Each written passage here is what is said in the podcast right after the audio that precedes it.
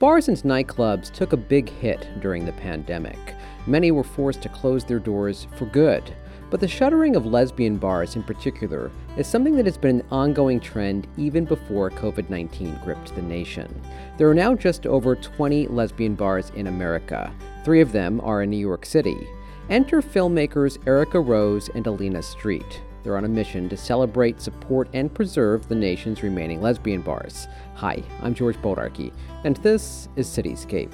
I recently caught up with Erica and Elina to chat about their documentary titled The Lesbian Bar Project, as well as the importance of queer spaces. Erica, thank you so much for taking the time. Thanks so much for having me. Elina, welcome to the show. Hi, thank you so much. So, the pandemic has undoubtedly affected businesses of all kinds, but especially bars and other nightlife venues. You created the Lesbian Bar Project with actress Lea DeLaria last year. Tell us about that and what it is achieving. So, I guess we can kind of dive into the origin story of the Lesbian Bar Project. Um, as we all remember, the pandemic hit in New York City around March 2020. And as filmmakers, our entire industry shut down. So we had nothing but time to reflect on the importance of our gathering spaces and being together. And Elina and I are really good friends, and we would talk on the phone a lot in the early days of the pandemic, processing what was happening and you know being there for each other. And we realized the last time we were able to see each other in person was at the lesbian bar Gingers in Brooklyn and this coincided with a couple articles coming out about the disappearance of lesbian bars even before the pandemic. Uh, NBC Out was reporting that there were 16 lesbian bars left in the country. And we knew that these spaces couldn't just die they were so fundamental to you know our uh, our identities and so many of our friends identities. And we knew that we had to do everything in our power as filmmakers and storytellers to tell people about these bars to tell and alert people that these bars are disappearing and to galvanize the community to come back to the bars and to ensure their survival.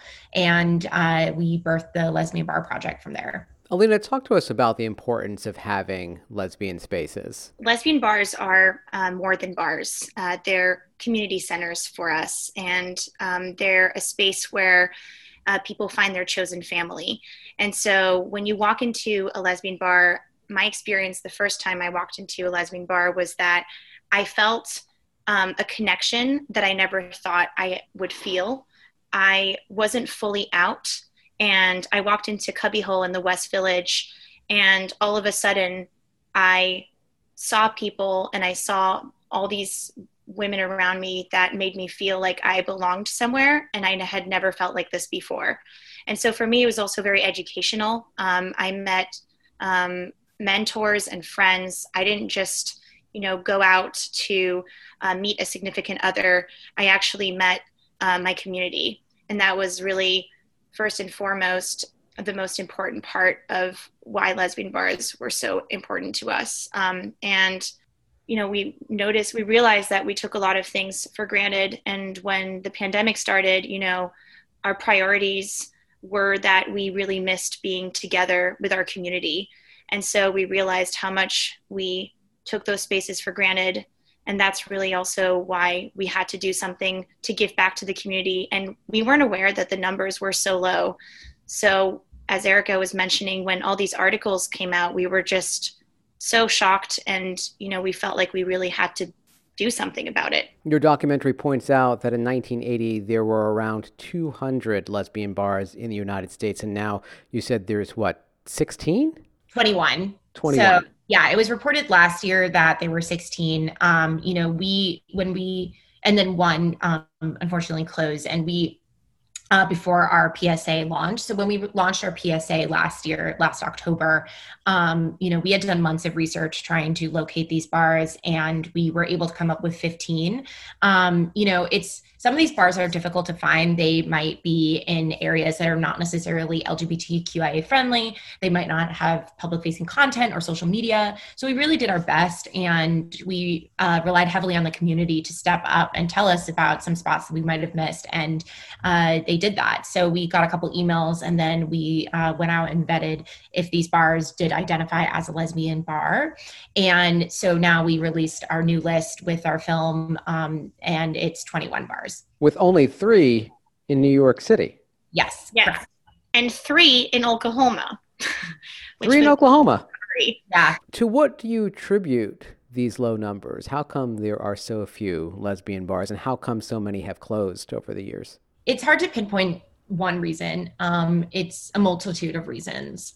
There's gentrification, which is plaguing so many of marginalized businesses and marginalized communities and you know rising rents really wipe out entire neighborhoods. Um, you know and just to kind of take a step back like lesbians never co-opted neighborhoods in the same way that gay men did.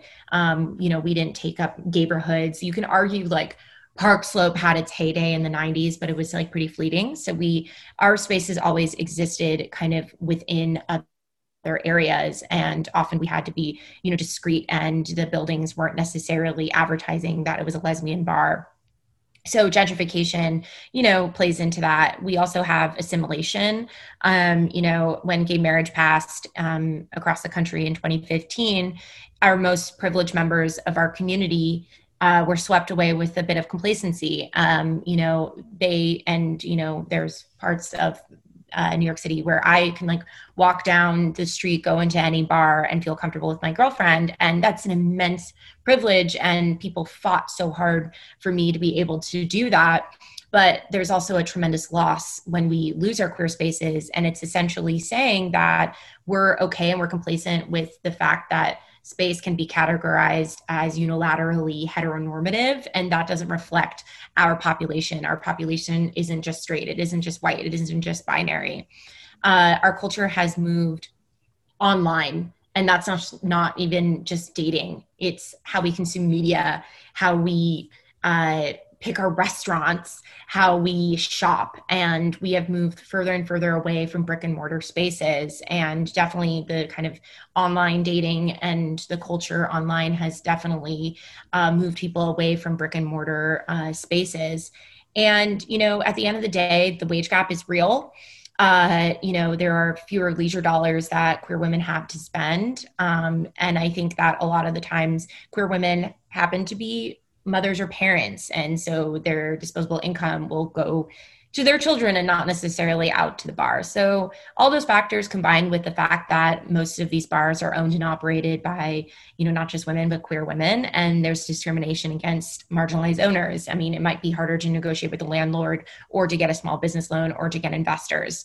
So we see all of these kind of uh, factors combined creating a pressure cooker of obstacles against these spaces. Um, so, you know, it contributes to their overall decline. How frequently do you find yourself having to explain to individuals in the straight community the importance of having a space to yourself? You referenced this, Erica. You know, I can go to any bar now, things are much more accepting than they used to be, and I can feel comfortable. But that's just not the same. It's not the same as having your own individual space. Do you find yourself having to explain that? Yeah, I mean, and I will clarify.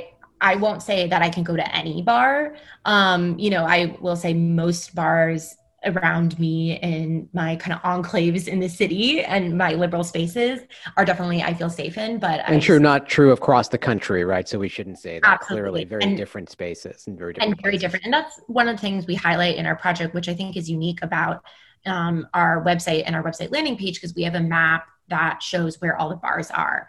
And, you know, in our film, we go to Mobile, Alabama, and in Mobile, being out and proud is a very different thing than being out and proud in New York City.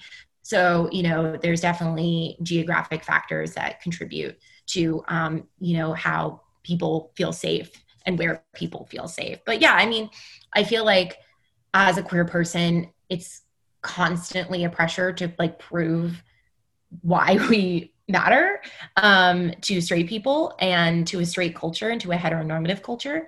And at the end of the day, I mean, until like we have true equity in this country, which we don't, um, we're going to be constantly fighting an uphill battle of defending why our spaces are important. And at the end of the day, we don't get, we have very few spaces that are catered to us and to our culture. So that's why when Elina and I set out to do this project, we we knew that there was a possible extinction of spaces that specifically cater to a queer woman's experience, and that is it's shocking that it's all like already so low, but it's unacceptable. And we need to work on preserving these spaces and also opening new spaces, which we talk about in our film as well. Yeah, and also on top of that, what we talk about is that you know a lot of these bars are lesbian bars, and and they're not just for lesbians. And what we talk about in our film is that we're opening up to um, you know the bars are also catering to uh, the trans community and the non-binary community and we're we're really embracing the fact that now we have the language to really define who we are in the community. And uh, Lisa Cannistraci from Henrietta Hudson says it so well. She says that back in the day, uh, people who went to the bars, um, to the lesbian bars, weren't, you know, they weren't just lesbians. And, um, and at the time, we just didn't have the language to really define who everyone was. And now we do. So we're really embracing that too with our project. And um, it's, it's a way for us to really contemplate what we have now and embrace it and also uh, you know open up to a hopeful future as well with these spaces. You mentioned the owner of henrietta hudson's. Talk to us about the owners that you feature in this film and what you learned from them. Well we learned so much from them. They are such incredible uh, women. I mean we so, as Erica mentioned, we went to hers in Mobile, Alabama, and Rachel and Sheila Smallman are a couple. They opened hers two years ago, and for them, it was like their their baby. They they describe it as their baby, and it was a project that they had wanted to do for a very long time now. And so, for them, it's sort of an, a metaphor for you know what they weren't able to have, and now that they're out and they're open and they're proud. Um, they also even have their space that they've built, and it's it's just so symbolic and wonderful. Um, and their space is is really sacred. We walk. We went to. They have this great backdoor. Uh, outdoor area where um, they did a whole crawfish bake and everyone was just having the time of their life you know you don't just go there to drink. You go there to play darts. You go there to play pool. You go there to eat crawfish. Um, so it, it, was really wonderful to see that because obviously in new york we don't have that much space for outdoor space. I mean now it's great because there is outdoor dining as well which is another dimension to the bars that i hadn't witnessed before. All of a sudden you can sit outside enjoy the city even more and you know hear the birds and a dump truck as well but that's always you know that's that's the charm of new york. And you're also opening up to um, a, a, wider audience as well. So all of a sudden um, you know there's these bars are also serving food so they can welcome families and they can also welcome the sober community. So seeing how these um, the bar owners have really adapted as well to the current circumstances has been so inspiring.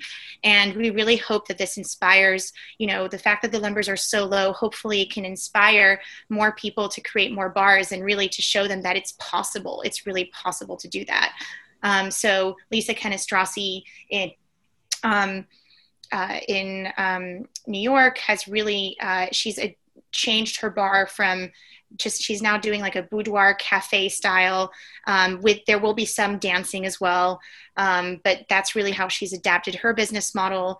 Um, cubby hole is a very tight space but they have a adorable um, outdoor space now that they've called the uh, the Cubby Hut, and it's become quite the hype. And people are just outside, you know, lining up and cheering all together as if they were already sitting down at the bar, but they're they're not even you know in the bar yet. So it's it's become a bigger. It the dimensions of these bars have really expanded, which have been wonderful. And uh, the last, uh, we also uh, documented, um, we went to DC and we followed uh, Jo McDaniel and Rachel Pike, who are uh, opening a new bar called As You Are Bar.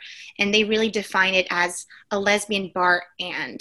And, you know, for them, it's about um, Rachel, uh, Jo McDaniel says it so well. So she says, you know, you know, we're not we're not removing the term lesbian we're just adding to it. And again we're back to that you know notion of language expansion and communication and uh, feeling like we belong. So they they haven't they have they don't have a brick and mortar yet but it was really wonderful to see that they were like walking into the future. How were you able to do this documenting amidst the pandemic? Great question. It was so fun Um, well, we couldn't film in person. So um, we did a lot of research and, uh, you know, actually people were available to hop on the phone. So we were able to have some great conversations and really get to the root of things. And the the campaign the Lesbian Bar Project started as a PSA.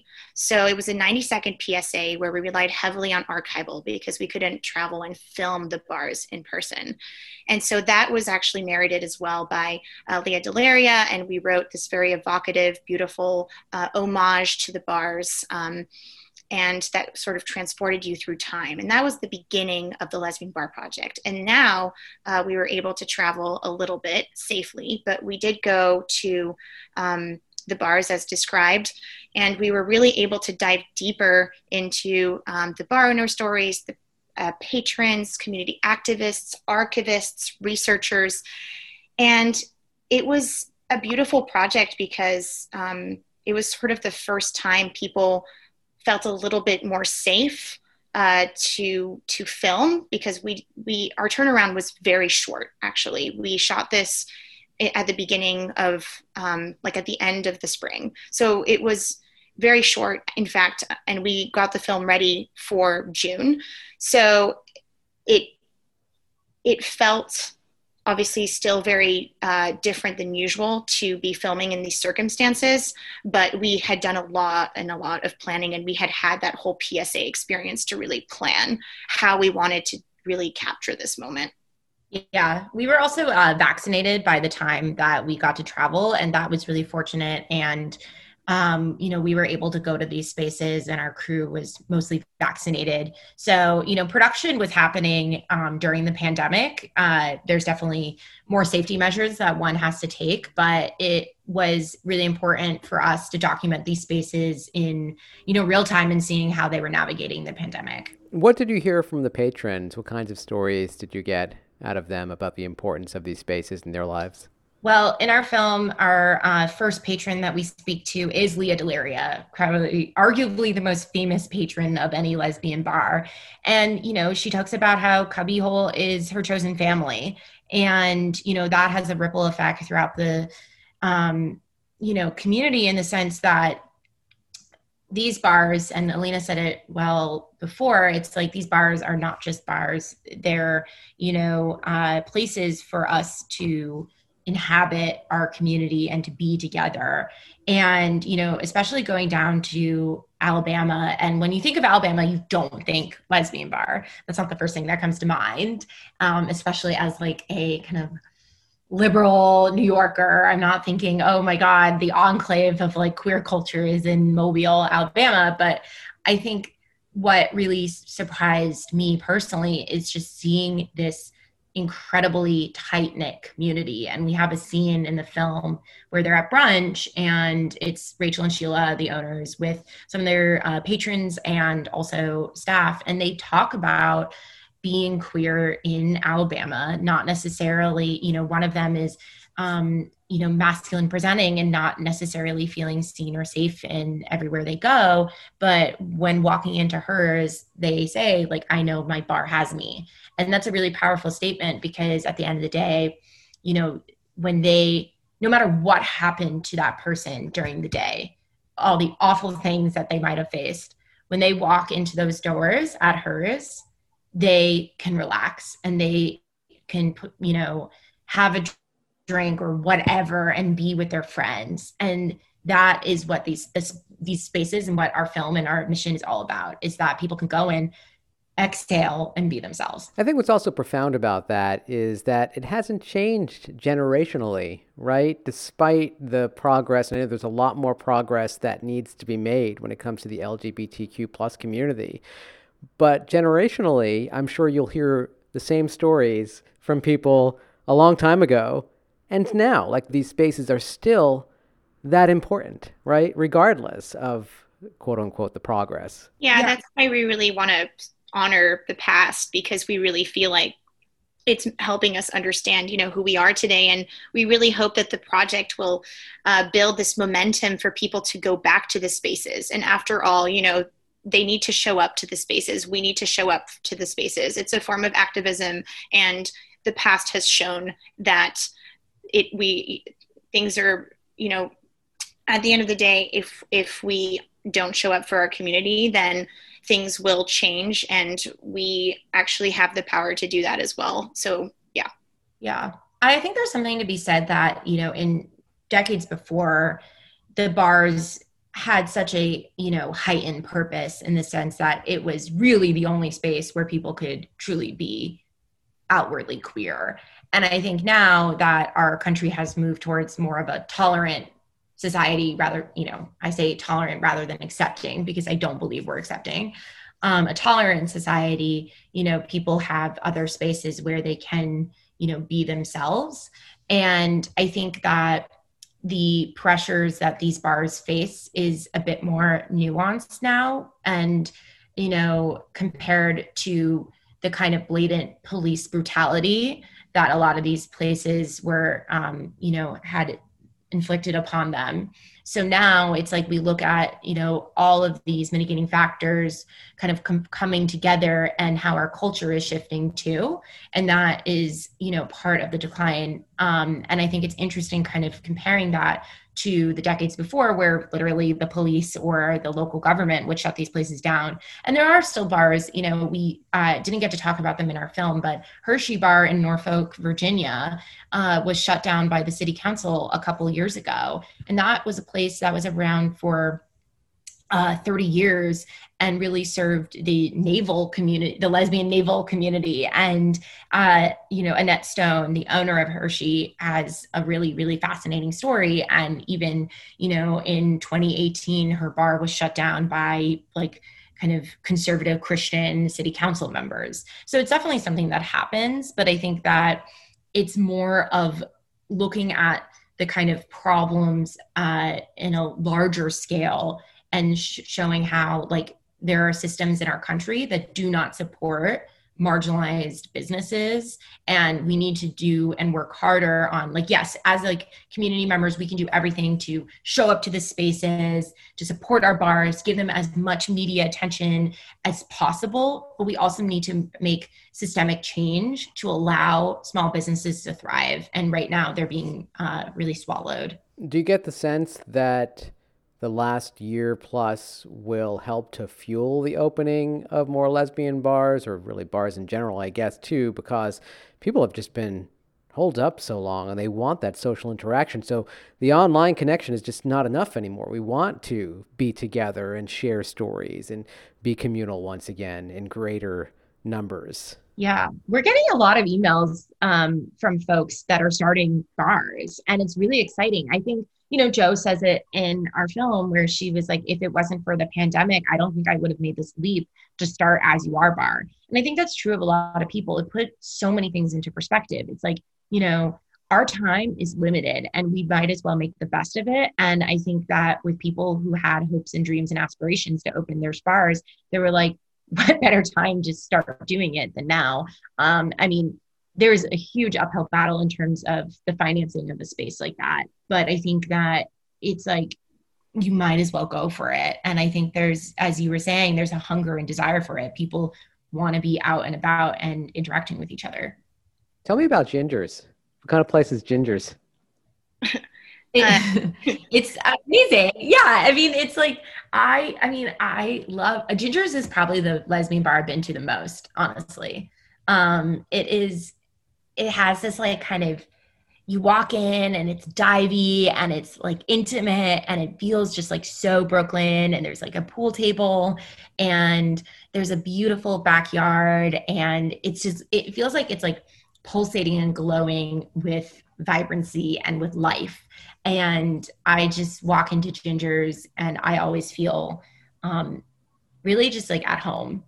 I'm like that's my spot. That's my bar and um, we're yeah we're i just love it so the old wallpaper in the bathroom is iconic. Mm-hmm. and obviously the facade of it with the the blue and the yellow and the red it just feels so uh, quirky but also cozy there are a couple of folks you feature in your project that are also working to preserve and support lesbian bars, and that's Gwen Shockey with her Addresses project, and then someone who is working on the Salsa Soul Sisters project, right? So Shawnta Smith-Cruz um, is uh, a volunteer archivette at the Lesbian Herstory Archives. So she is uh, one of the people who is working to preserve the Salsa Soul Sisters. She didn't start the Salsa Soul Sisters. The Salsa Soul Sisters was the first Black and Latina organization in the country that was formed in the 1970s as a reaction to the uh, white owned lesbian bars being exclusionary to Black and Brown women. So Sean works with the Lesbian Herstory Archives and other universities to preserve and to map out spaces where the Salsa Soul Sisters occupied. And uh, Gwen started the Addresses Project, and you know she uh, has been fundamental in documenting these spaces that disappeared and she you know walks around new york city and takes photographs of where these uh, lesbian bars once were and she really has like a beautiful map of um, the space and kind of you can look and cross compare and see like how many spaces were thriving in New York City, um, you know, in decades past and where we are today in comparison with just three bars open. The project is also sponsored by Jägermeister right? Jägermeister's global Save the Night initiative. Yeah. So uh, when we started this adventure, um, we we were looking uh, for someone to partner with because obviously it was a lot of work and um, we needed some financial help for production costs and uh, Jägermeister, out of all brands, uh, started this campaign called the Save the Night campaign. Uh, that was uh, their goal was to save nightlife from disappearing due to COVID. So their um, mission was very aligned with the Lesbian Bar Project, and uh, it turns out that Jägermeister is also um, very kind to the LGBTQ plus community all year round, which is what's which is something that we really took to heart because um, you know we don't want to just be recognized one month out of, the, out of the year. So it's really nice to work with a, a company that actually you know understands and uh, supports that. So we uh, we started partnering with them, and they helped us through the PSA. And then uh, for the documentary film, we had a few other executive producers uh, that also signed on and helped us with that. So, give me the details of the documentary, how people can watch it, how they can potentially even get involved with supporting the effort. Yeah, so the documentary is available on our website, so lesbianbarproject.com, and it is free to watch. And you can also donate to the campaign. You can donate on the website. There is a donate button, or we also have a Venmo at Lesbian Bar Project. And our campaign runs until July 1st. Anything either of you would want to add that we didn't talk about? Please uh, watch the film. It's free for everyone. Yeah yeah also we have some cool merch um, yeah.